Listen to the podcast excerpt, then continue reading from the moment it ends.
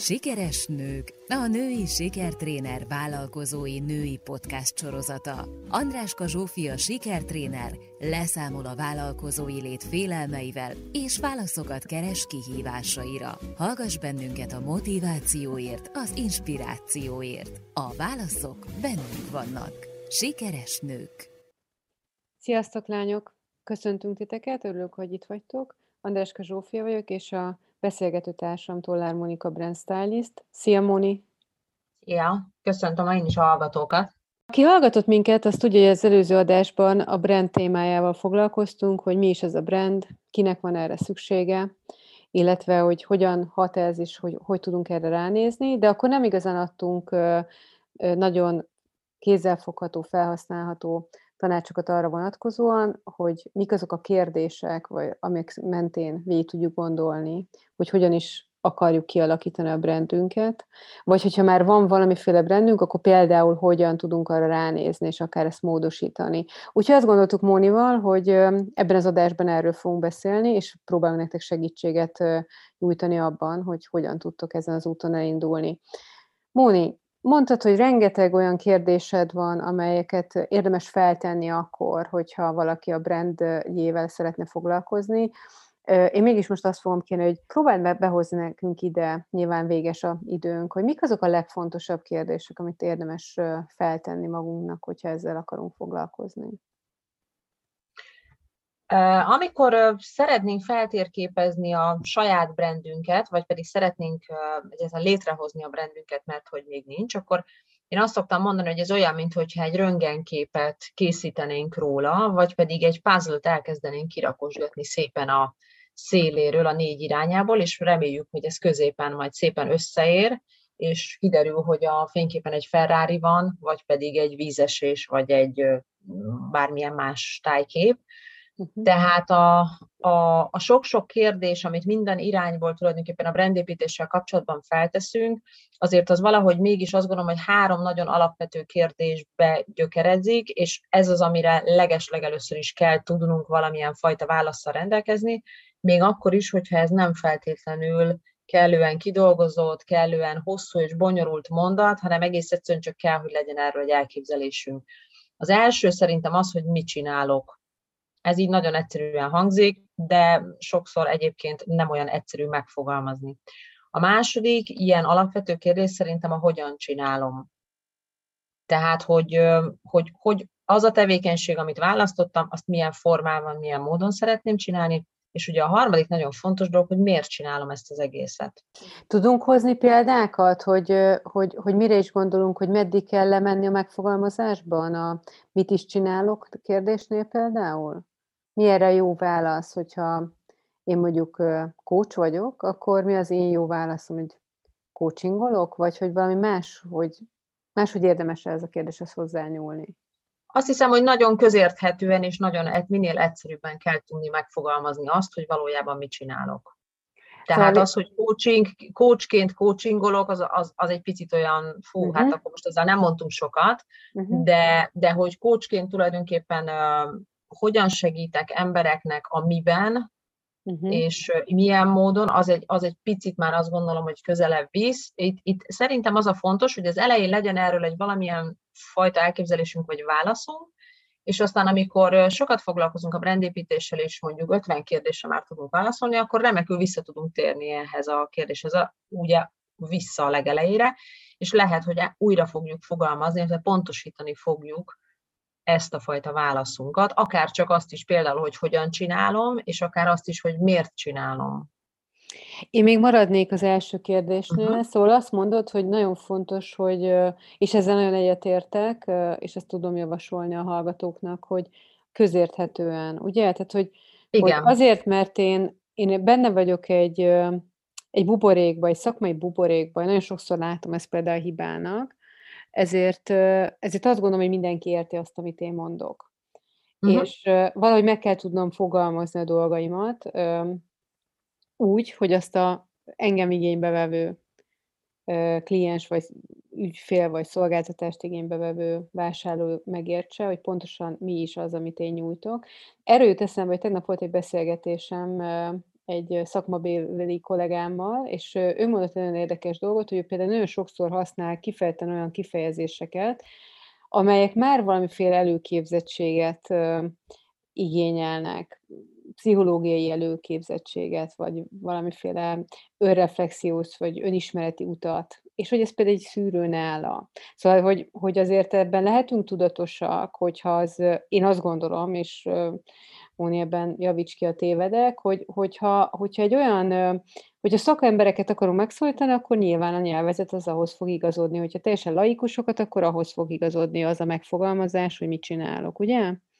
Igen, ez egy nagyon nagy kérdés, ugye, hogy ki a célcsoport, tehát, hogy uh-huh. kifelé fogom ezt a tevékenységet csinálni, kit fogok egyáltalán megszólítani, kit akarok elérni ezzel, de én azért annak is nagyon örülök, hogy amikor a mit csinálok kérdése mondjuk a saját gyerekem el tudja mondani, hogy a mamája mit csinál, oh, és, és az egyébként fedi valóban, tehát hogy, hogy és tényleg elmondja, azért az nekem mindig egy megnyugtató dolog, mert azt gondolom, hogy akkor így rendben vagyok. Hmm, hogy értik, aha, és ez egy nagyon jó. Hogy ez egy érthető dolog, amit én csinálok. És nekem is a nagylányom sokszor kérdezgette, hogy mit csinálok, hiszen annyit lát az egészben, hogy ülök, és valakivel beszélgetek, és hogy igen, hogy ezt meg tudom vele értetni, hogy... Úgyhogy azt is gondolom, ez egy jó tip, hogy teszteljétek a gyerekeiteken, különböző életkorok persze, de hogy így meg tudjátok-e neki magyarázni azt, hogy mit csináltok, és lehetőleg persze nem egy ilyen hosszú monológba, de hogy, hogy minél egyszerűbben, minél kézzelfoghatóbban és például ugye gondolhatunk arra, hogy nagyon vicces, hogyha mondjuk valakinek színész a mamája vagy a papája, és megkérdezzük, hogy mit csinál a, a, mhm. a papa vagy a mama, hogy akkor hogyan fogalmazza meg ezt egy gyerek, és hogy egyébként mi hogyan fogalmaznánk meg például azt a szakmát, hogy színész.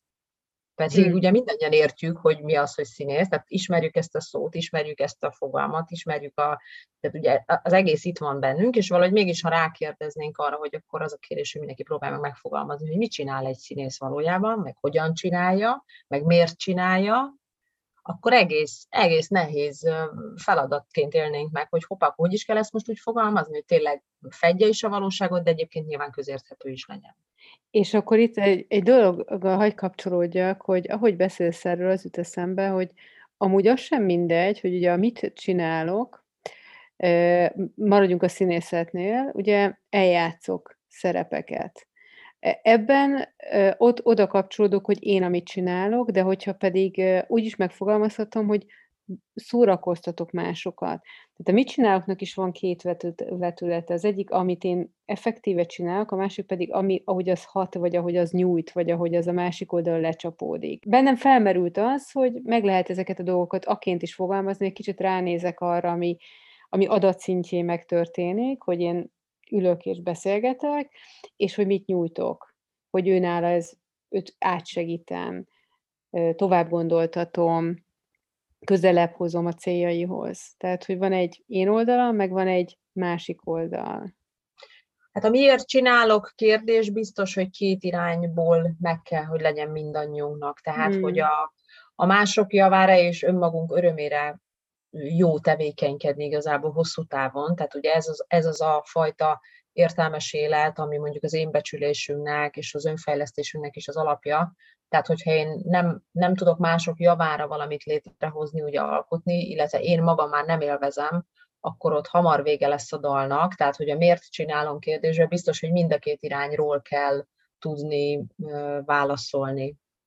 Sőt, azt gondolom, hogy ez egy olyan kérdés, most kihagytuk a középső második kérdést, de tudatosítom, hogy oda még visszatérünk, de hogy ez egy olyan kérdés, amit azt gondolom, hogy meg talán a mit csinálókat is újra és újra feltesszük magunknak, de a miértet azt szerintem nagyon sűrűn fel kell tenni magunknak, ugyanis újra és újra szerződhetünk magunkkal, meg akár a környezetünkkel is a miért csinálok. Tehát, hogy, hogy az, hogy én ebben már mit kapok, vagy hogy amikor elindultam, akkor mit adott nekem, és aztán öt év, hét év, de akár csak kettő év után már mi, mi az, amit ad nekem, és amiért én ezt csinálom, az változhat. Az, az folyamatosan egy, egy dinamikus változásban van, és hogy ez nem egy, egy standard valami, ami ott van, de ugye erről beszéltünk, hogy a brand nem egy statikus dolog, hanem ez egy folyamatosan változó, növekvő, gyarapodó, ha, ha, hajlékony történet, és hogy, hogy, ez, hogy ezt újra és újra fel, érdemes feltenni, nem csak az induláskor, nem csak akkor, amikor ki akarjuk a brandünket alakítani.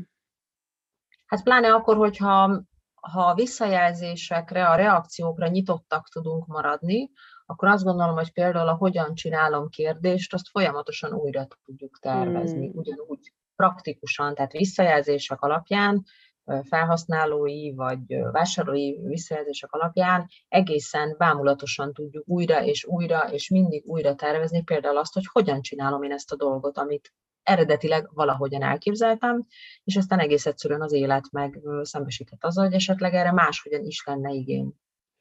Itt, itt egészen pontosan, hogyan csinálom nál, akár technikai szinten is kérdés, hogy én ezt online csinálom, személyesen csinálom, vagy, vagy itt megjelenik a hogyan kérdésben akár ez a érték, hogy milyen értékek mentén. Nem, nem tudom, hogy beletartozik-e, vagy hogy ez meg, meg része, csak valahogy ez nekem így becsúszott ezzel a kérdéssel, hogy Szerintem ezek olyan, olyan szabad és nagy mhm. tartományú kérdések, ahova tulajdonképpen minden elfér válaszként, hiszen nem az a lényeg, hogy eltaláljuk a jó választ, hanem az, hogy valóban fedje azt, amit csinálunk, amit gondolunk erről az egészről. És ennek ez a szépsége és ez a nehézsége egyszerre, hogy egy csomószor ugye csak érzünk dolgokat, úgy nagyon érezzük, olyan nagyon egyértelműnek gondoljuk, de amikor meg kell fogalmazni, akkor egyébként a szinonimákkal, például a szavakkal egészen el tudunk csúszni, vagy egészen el tudunk menni nagyon-nagyon pontos irányba, hogy igazából mi is az, amit én csinálok, illetve hogy én ki vagyok ebben. És említetted, hogy ez a mi, hogyan és a mit, hármas kérdéskör, ez, ez egy egymásra nagyon erősen ható és dinamikusan változó történet, ahogy így hallgatlak, és így elképzelem, és hogy picit le is pörgettem magamba hogy az elmúlt években, hogy változott ez a kérdésre adott válaszom. De hogy mondtad, hogy ez, e, emögött lehetnek még továbbbontó kérdések, vagy pontosító, vagy kitöltő, vagy... vagy... E, igen, illet, uh-huh. illetve azt, hogyha ez, ha ez a három alapvető kérdés megvan, akkor azt gondolom, hogy ebből tudunk kreálni magunknak egy úgynevezett küldetésnyilatkozatot uh-huh. amit ki tudunk aztán ragasztani saját magunknak az íróasztal fölé, vagy a laptopunknak így a klaviatúrája fölé szépen kiragasztjuk, és soha ne felejtsük el, hogy ez egyszer megvolt nekünk, ez a fajta összegzése a tevékenységünknek. És például a rossz pillanatainkban, amikor azt érzük, hogy nagyon elveszettek vagyunk, vagy hogy tulajdonképpen nagyon abba hagynánk ezt az egész vállalkozósít, akkor azt gondolom, hogy nagyon jó erre rápillantani újra, és emlékeztetni magunkat arra a sűrű pillanatra, arra az érzésre, amikor nagyon megvolt, amikor nagyon egyek voltunk ezzel a vállalkozással. Tehát én azért sem hagynám ki egyébként ezt a három alapkérdést, mert ebből lehet azt a tételmondatot magunknak megfogalmazni, ami, ami aztán egy olyan fajta sorvezető lesz a mindennapi tevékenységben, hogyha bármikor azt érzem, hogy jó, most egy kicsit eltévedtem, vagy most nem is tudom, nem tudom, hogy most mit döntsek valamivel kapcsolatban, mert az élet dobott egy lehetőséget, most akkor ezt éljek vele, ne éljek vele. Mm. Igen, akkor azt gondolom, hogy ha, ha, ha el, eltévednék, akkor ehhez a mondatomhoz, ehhez a küldetés vagy tétel mondatomhoz mindig vissza tudok térni, és ehhez képest azt tudom mondani, hogy igen, így viszont tudok hozni döntéseket. Tehát ez egy nagyon praktikus dolog, miközben azt gondoljuk, hogy jó, hát ez egyértelmű, ez a három kérdés, hát ezt mindenki tudja, meg hogy odaírtam három kis szót vagy választ, és akkor kész, mehetünk tovább. Nem, én ezt egy nagyon-nagyon fontos és egy nagyon mély önismereti, vagy egy ilyen alámerülős dolognak gondolom, és ezután lehet tulajdonképpen kimenni arra a nyílt vízre, ahol aztán majd még nyilván 50-60 kérdéssel fogunk szembesülni, de ezek azok, a, azok az alapkövek, amiket hát kvázi viszünk a zsebünkben. Én ezt nagyon tudok kapcsolódni, mert, mert azt látom, hogy nagyon sok példát látok arra, amikor elfelejtődik ez, és hogy miben segíti a kliensemet adott esetben, akkor, amikor ezt a misszióhoz vagy küldetéshez visszanyúlunk, nagyon sokszor biznisz döntésekben is segít, hogy amúgy ez támogatja ezt a missziónkat, és akkor ott rögtön kiderül, hogy ja, ez tűnhet jó lehetőségnek, de nagyon elviszi a fókuszt, az erőforrásokat, a, az egészet másfele, és egyébként ez sem egy rossz döntés, csak akkor tudatosítsuk, hogy mi most hozunk egy olyan döntést, hogy picit a hajónkat elviszük valamilyen irányba, és még ennek nem látjuk a végét, tehát hogy például én nagyon sokszor piaci döntéseknél visszanézetem, hogy ez hogyan támogatja mi eredeti küldetésünket. Nagyon sokszor használjuk a küldetést, használom a küldetést a kliensek, amikor a motiváció, tehát hogy leesik a motiváció, és ott lehet, hogy dolgozunk arra, hogy ezt újra tervezzük ezt a küldetés részt, hogy akkor hogy, hogyan tudsz ebben kényelmesebben lenni, vagy hogy tudsz ezt megújítani, de hogy abszolút azt gondolom, hogy nagyon sok mindenben fontos, hogy ez meglegyen, ez a példamondat, vagy ez a küldetés, vagy ez a misszió, amit te is említesz, és, és ugye felhasználóként is nem egyszer tapasztaljuk azt, hogy, hogy egy cég valahogy mintha elveszett volna, hogy ez már nem arról szólt, mint ahogy indult, hogy mutatott egy arcot, vagy mutatott valamit, és akkor aztán egyszer csak így, így, így, így megváltozott, és már nem szimpatikus számunkra, de hogy így nagyon nem, és akkor ott ugye gyakran előkerül, hogy maga pont ez a misszió kerül veszélybe, és akkor igazából csak a darálás, vagy a pénzcsinálás veszi át a, a helyét, és már nem, nem azért csinálják, mert van egy küldetésük is a mentén, hanem már abszolút pénzügyi döntéseket hoznak csak sorolatosan, ami után egy kicsit így, így azt érzi a, a, a hozzá kapcsolódó vásárló, hogy hú, valami ott elveszett. Ráadásul a, a misszióhoz, amit ugye te is emlegetsz, ezt a küldetést, szerintem ehhez nagyon kapcsolódik az, hogy pontosan kell értenünk, hogy mi az a valós probléma, amire mi vagyunk a megoldás, vagy komplex élethelyzet megoldás, tehát hogy egy kicsit bonyolultan gondolkodunk, a, a célcsoportunk számára. Tehát, hogy valójában ugye nem termékeket és szolgáltatásokat adunk el, hanem megoldásokat. Uh-huh. És ez az, ami, ami a, a missziónkban, a küldetésünkben, aztán például a víziónkban is majd azt gondolom, hogy újra és újra vissza kell, hogy köszönjön, mert ezt egészen pontosan kell értenem hogy milyen élethelyzetben vagyok én hasznos és jó megoldás, valóban jó megoldás a célcsoportom számára. Igen, ez lett volna a következő kérdésem, hogy hogyan lépünk tovább. Valaki feltette ezeket a kérdéseket, magának ezt a hármat, megválaszolta őket, eljutott egészen odáig, hogy, hogy így látja azt a küldetést, azt a mondatot, azt a, azt a missziót, amiről ami, amiért ő ezt az egészet létrehozta, és ami, amiből ő magát meg tudja definiálni tudja, akkor hogyan tud tovább menni a brand építés, vagy a, milyen kérdések, mi az, ami esetleg erre ráépül, vagy hogyan tudok tovább menni a mhm. brandem építését? Tehát a misszió vagy küldetés kérdés után én biztos, hogy fontosnak gondolom ezt az úgynevezett megoldás kérdést, tehát hogy mhm. mire, mire vagyok én a megoldás, illetve nagyon fontosnak gondolom, hogy legyen egy víziónk Uh-huh. Egy olyan vágyott jövőnk, ami túlmutat önmagunkon, tehát az nem vízió, hogy gazdag legyek, híres legyek, és mondjuk én legyek a piacvezető, ezek üzleti célok, és nem pedig víziók. A vízió az valami olyasmi, amit tényleg úgy szoktuk mondani, hogy túlmutat önmagunkon, tehát egy ilyen világjobbító, egy, egy elképzelt jövőben egy jobb, jobb életet támogató dolog, és ez például nagyon fontos, hogy meg tudjuk fogalmazni, és nagyon fontos, hogy tényleg higgyünk is benne, mert egy idő után, még ha sikereink is lesznek a vállalkozásban, a pénz sosem lesz elég, a hírnév sosem lesz elég, a vevő szám sosem lesz elég, tehát soha semmi nem lesz nekünk elég, mert mindig lehet majd több, és azt gondolom, hogy a vízió az, ami tudja bennünk tartani azt a, azt a lelket, azt a kitartást és azt a fajta elkötelezettséget, hogy mi folyamatosan dolgozunk, ami egyben az alázatot is támogatja bennünk. Az merült fel bennem kérdésként, hogy a, hogy a vízió az akkor inkább arról szól, hogy nekem, mint vállalkozónak támogatást adjon, vagy fontos az, hogy vagy valahol ez lecsapódik a, a, a vevők számára is, vagy ők ebből egyébként nem érzékelnek már semmit. Mármint, hogy a vízió az egy olyan dolog, ami, ami számára nem, nem releváns, nincs ott. Mint munkáltató, vagy mint munkavállaló, nyilván a, a cég vagy a vállalkozásom víziója már egy fontos aspektus, hogy én azzal tudok-e azonosulni, vagy ő tud-e az enyémmel, de hogy ez nem a vevőknek szól. Akkor mondok inkább egy konkrét mhm. példát. Uh-huh.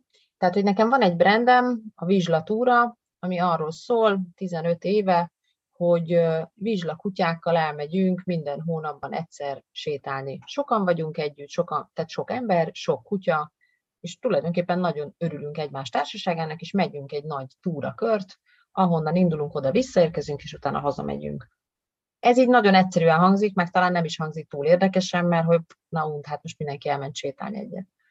De az a víziója a vizslatúrának, hogy én nagyon szeretném, hogyha az emberek, és ugye ez ment 10 éve, nekem az a vízióm, hogy megmutatni azt, hogy vizslásnak lenni az, az a legcsodálatosabb dolog a világon mondjuk az egyik legcsodálatosabb, számomra mondjuk a legcsodálatosabb, de hogy így az egyik.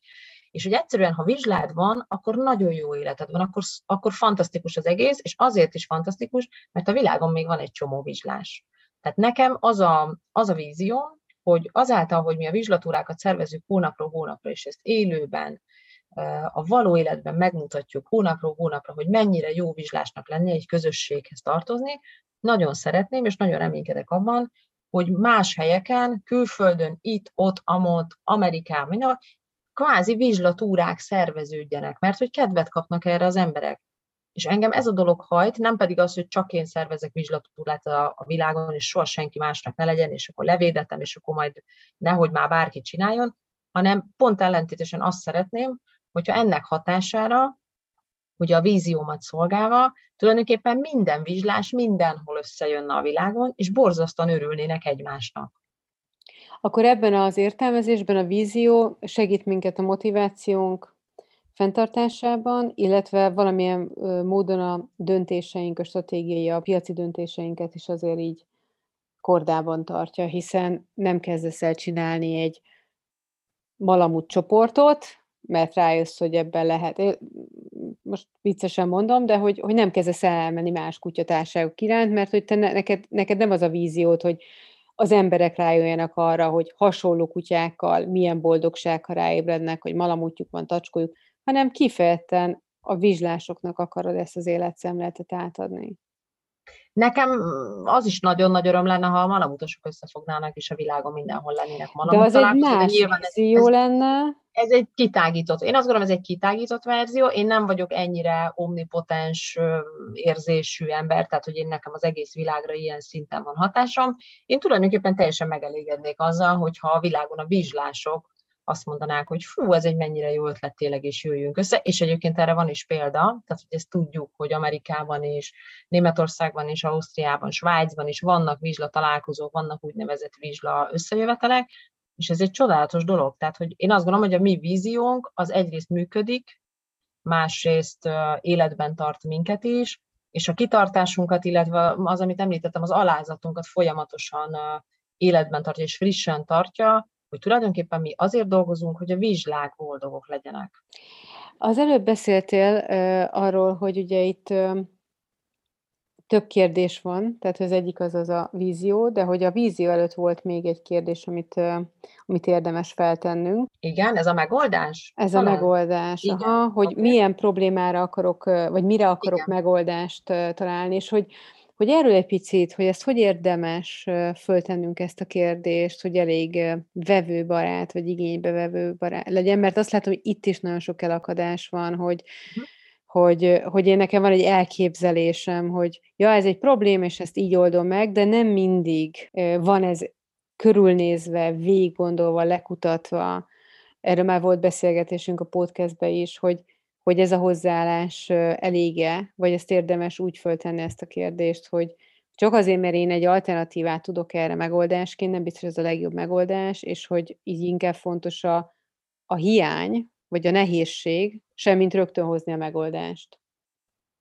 Tehát a célcsoportommal ugye akkor fogok tudni jól kommunikálni, hogyha megértem azt, hogy ők milyenek, hogy ők milyen élethelyzetben vannak, és hogy esetleg milyen problémákkal küzdenek. És ott kell azt hiszem fókuszt váltanunk, hogy kiszálljunk ebből a körhintából, hogy állandóan termékeket akarunk eladni, meg szolgáltatást, és hogyha eladtunk egyet, akkor még egyet el akarunk neki adni, és még egyet, és még egyet, és még egyet, és nagyon reméljük, hogy soha nem fog megváltozni a személyisége, magyarán amíg meg nem hal, addig tuti stabil fogyasztónk lesz, mert akkor ugye nem kell vele törődni, nem kell azon izélni, hogy jaj, hova lesznek a felhasználóim vagy a vásárlóim, és nem kell újakat fogni, hanem aki megvan, az ugye megvan nekünk, és reméljük, hogy még elhozza a barátait is, és őket is rá, ráveszi, hogy ugye itt, itt akkor vásároljanak, hogy vegyék igénybe ezt a szolgáltatást.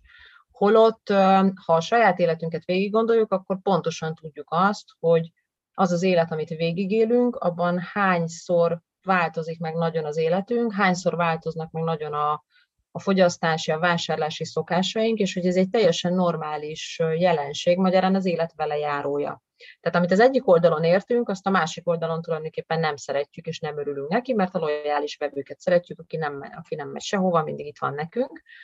Tehát azt gondolom, hogy azért kell ezt a, a, a termék és a szolgáltatás értékesítéshez képest egy, a másik oldalról megnézni, hogy valójában ebben az élethelyzetben, amiben vagyok, a hány éves vagyok, amilyen az életem, milyen kérdéseim vannak, milyen nehézségeim vannak, milyen megoldatlan problémáim vannak, és hogy ezekhez kik, mik, milyen brendek, milyen vállalkozások, milyen szolgáltatások tudnak valóban jól kapcsolódni.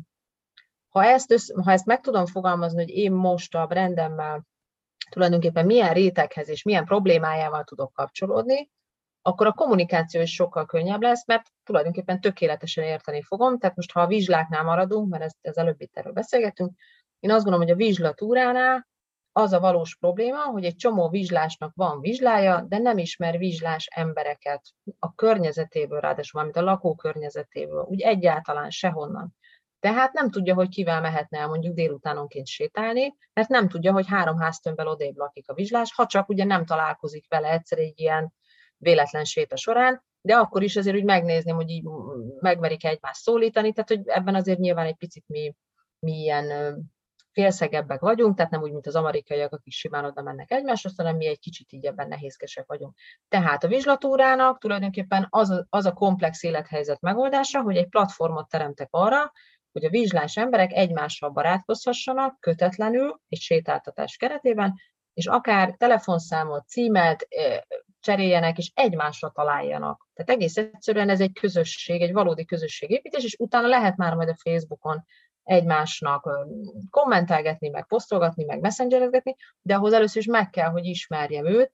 Arról aztán nem is beszélve, hogy amikor vala, mondjuk valakinek a vizsgának van valami betegsége, akkor pláne nagyon, nagyon sokat tud az adni, hogy találkozom olyanokkal, akik ugyanilyen betegséggel küzdenek, tehát a kutyájuk. Uh-huh. És amikor ez élő, ez egy élő kapcsolódásban történik meg, vagy erre nem kiírom posztba, hogy keresek epilepsziás kutyagazdikat, az se rossz, de hogy az, amikor valaki ott áll élőben velem szemben, és azt mondja, hogy fú, neki ugyanez van, annak, annak hihetetlen ereje van. És akkor itt most egy kicsit vissza is kapcsolódhatunk a hogyanhoz, mert hogy a hogyan te meghatároztad, hogy te ezt úgy szeretnéd elérni ezt a célodat, hogy túrákat szervezel. Mert most eszembe jut az, hogy erre juthatott volna eszedbe az is, hogy létrehozok egy vizslaregisztert, amiben be lehet tenni, most mondtam valamit, ahol aztán mindenki feltölti az adatait, és akkor szabadon emberek felhívhatják egymást, vagy tehát mint egy ilyen párkeresős oldal, de ez most csak a viccen mondom, hogy itt, ugye itt, itt dől el, hogy hogyan akarjuk mi azt a szolgáltatást nyújtani, vagy min keresztül, vagy milyen módon. Viszont a vége fele vagyunk, de egy kérdésre még lenne időnk. Mi az, amit még fontosnak érzel kérdésként feltenni, hogyha túl vagyunk a hármason, a megoldással is dolgoztunk egy kicsit, hogy, hogy mire akarunk választ adni, hogy a víziónkat is, a víziónkra is elnéztünk. Van-e még olyan rész, amit így érdemes végigolni a brandünkkel kapcsolatosan? Hát most hirtelen kettő jut eszembe, megpróbálom bele szuszakolni hát az egyik, hogy a piaci előnyeinket, illetve a brand attribútumainkat jó lenne tudni megfogalmazni. Ez azt jelenti, hogy ha megállítok az utcán 20 embert, és megkérdezem mondjuk a, a brandről, hogy mi, mi jut róla eszébe, akkor jó esetben annak örülünk, ha ugyanazokat a dolgokat mondja, és amikor a konkurenciáról megkérdezem, akkor nem pont ugyanezeket a szavakat mondja. Mm-hmm. Tehát azt gondolom, hogy az a, az a brand van jól kitalálva és jól felépítve, ami az emberek fejében teljesen transzparensen, egyértelműen és könnyen megfogalmazhatóan benne van. Ez megint egyszerűnek tűnik, egy kicsit nehezebb csinálni, de azt gondolom, hogy nem reménytelen, viszont nagyon-nagyon fontos, hogy a brand attribútumaink azok, tulajdonképpen azok a tulajdonságok, amit a többiektől megkülönböztetnek minket. Uh-huh. És ez nem minősül, mármint ez most nem minősítés, tehát a megkülönböztetés az nem pozitív vagy negatívum, hanem egyszerűen csak konkrétum. Uh-huh, felismerhető. Ez egy, uh-huh. Igen, hogy ezt kell, hogy tudják a felhasználók, még akkor is, ha soha, ha soha nem vásároltak tőlünk, vagy soha nem, soha nem használták a mi szolgáltatásunkat, akkor is nagyon klassz dolog az, hogyha tudják, hogy ez vagy az a brand, ez tulajdonképpen milyen, és ezt három-négy szóval meg tudják mondani. A másik ilyen nagyon alapvető kérdés, ami még így hirtelen eszembe jutott, hogy fontos megfogalmaznunk azt, hogy mik a céges és mik, mik a privát céljaink ezzel az egész vállalkozással. Hmm. Ugyanis, ha a céges és a privát célok nem fedik egymást, vagy nagyon nagy köztük a luk, akkor nem fog menni a működés, mert valahol egyszer csak ez így kibukik. Tehát ha én céges célként például piacvezető akarok lenni, a legnagyobb akarok lenni, és hihetetlenül növekedni akarok, mondjuk egy, egy évet adtam magamnak az egész berobbanásra, viszont privát célként azt szeretném, hogy rugalmas munkahelyem legyen, és mondjuk maximum napi négy órát dolgozzak, és mondjuk még sokat is utazzak, akkor valószínűleg ez a kettő így nem fog menni.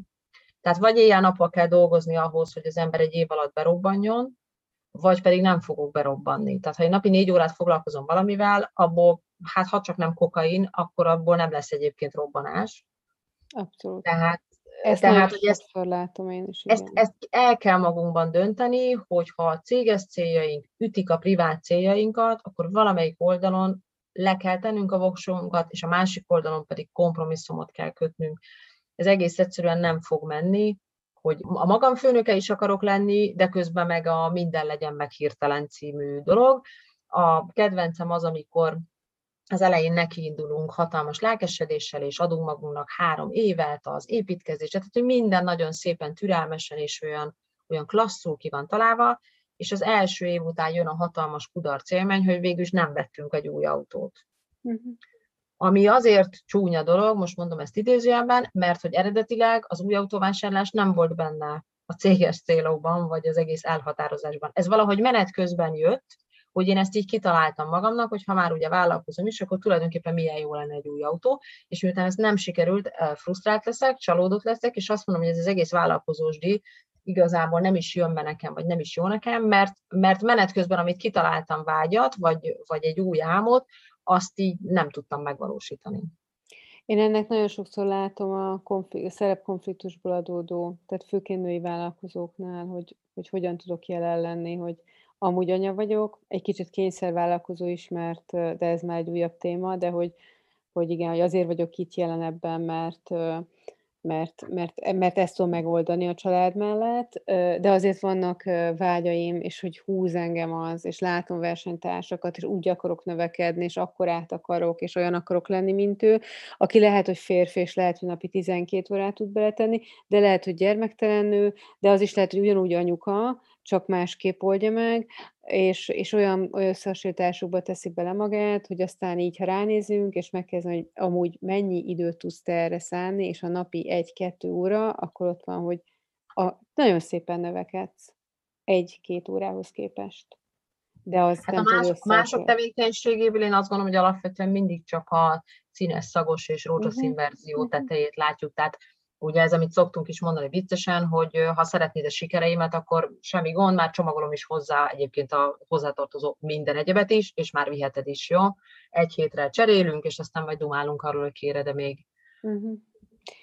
Móni, nagyon szépen köszönöm ezt a beszélgetést is, és remélem, hogy a lányoknak is nagyon sok új érdekes információt adtunk, meg egy kis kezdőlöketet, hogy hogy végig gondolják ők is a saját brandjüket, és nekiálljanak a brandépítésnek, és nyilván, hogyha elakadtok, akkor Moni tudjátok keresni, mert hogy, mert hogy ezzel foglalkozik.